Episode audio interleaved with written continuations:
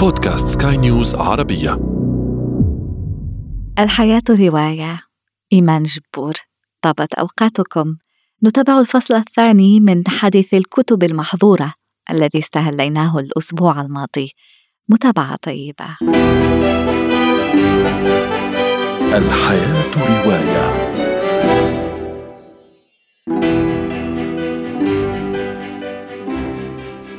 أهلا بكم. نتم حديث أبرز المؤلفات التي طالها الحظر ومرة أخرى أقول إن كان من عبرة نستقيها فهي أن أفضل دعاية يمكن تقديمها لكتاب هي حظره. الوصول إلى الكتب لم يكن باليسر الذي بلغناه اليوم. كانت الأسفار مكلفة ماديا وكانت نخبة قليلة تستحوذ عليها. ثلاثينات القرن الماضي شهدت تحولا مفصليا في هذا المجال بتأسيس دار الباتروس للنشر وبعدها دار بينغوين اللتين أشبعتا شهية القراءة لدى الجمهور العريض وبأسعار معقولة لكن رقابة السلطة ظلت بالمرصاد لكل من كان يشكل تهديدا في نظرها. في الولايات المتحدة تعرض كاتب للتهديد بالقتل لأنه كتب رواية عن ظروف استغلال عمال المزارع في كاليفورنيا خلال كساد عام 1929 أتحدث عن جون ستاينبيك مبدع رواية عناقيد الغضب. نشرت عام 1939 وأثارت ردود فعل عنيفة للغاية خاصة من قبل ملاك المزارع في كاليفورنيا. حظرت الرواية في العديد من المدن الأمريكية وصنف ستاينبيك في سجل FBI كمخرب. I've been thinking about us too. About our people living like pigs and and I've been wondering if all our folks got together and yelled. Oh, Tommy, they'd drag you out and cut you down just like they done to Casey. They gonna drive me anyways.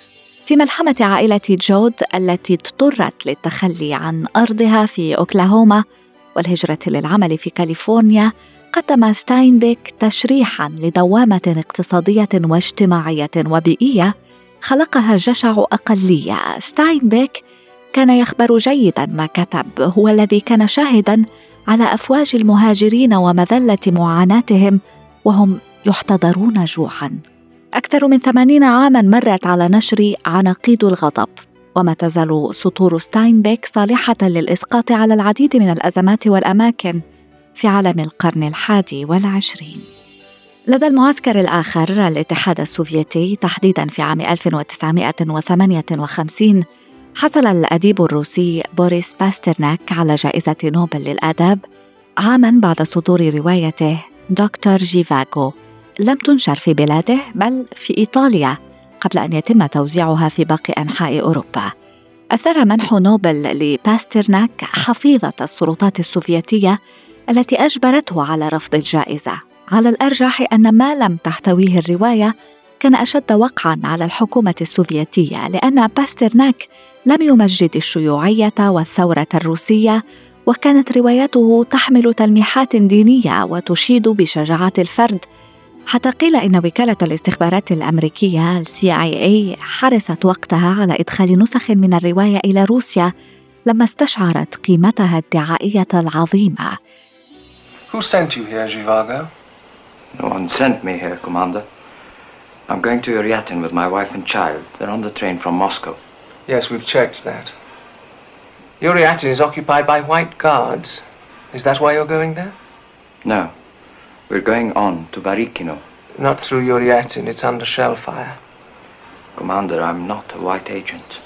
اعتبرت السلطات السوفيتية باسترناك عميلا للغرب الرأسمالي المناهض للشيوعية والوطنية وشنت حملة شرسة ضده لم يصمد الكاتب سنتين بعد واقعة نوبل وتوفي عام 1960 في ظروف بائسة جراء سرطان الرئة. أما روايته فبقيت محظورة في دول الاتحاد السوفيتي إلى غاية 1985 بداية البيرسترويكا. على فراش الموت قال باسترناك لزوجته. كانت الحياة جميلة. جميلة جدا. لكن يجب أيضا أن يموت المرء يوما ما. لقد أحببت الحياة وأحببتك. وفي الإبداعات العربية تبرز أولاد حارتنا كواحدة من أشهر الروايات التي طالها المنع. رواية الأديب المصري نجيب محفوظ نشرت في بادئ الأمر على شكل فصول أسبوعية في جريدة الأهرام وسرعان ما أثارت جدلا كبيرا في الأوساط الدينية والسياسية ليصدر قرار منع نشرها. على اعتبار أنها تحمل مساسا بالثوابت الدينية.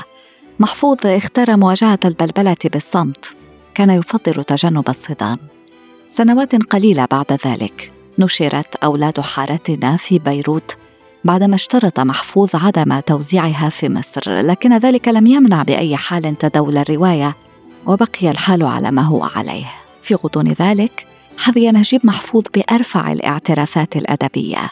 جائزة نوبل في عام 1988 وفي عام 1994 ستعود أولاد حارتنا إلى الواجهة مجددا لكونها السبب في محاولة اغتيال محفوظ على يد شابين متطرفين. تعرض للطعن في الرقبة لكن كتبت له النجاة وإن بذراع شبه مشلولة. أقر فيما بعد أحد الشابين بأنه لم يقرأ الرواية لكنه ليس نادما على ما فعله. توفي نجيب محفوظ عام 2006 ولا زال الاختلاف قائما بشأن المغزى الفعلي لروايته الشهيرة تلك التي يقول فيها ولكن آفة حارتنا النسيان الحياة رواية. أشكر لكم طيب إصغائكم مستمعينا الكرام. كنت معكم إيمان جبور يتجدد لقاؤنا في العدد المقبل. دمتم بخير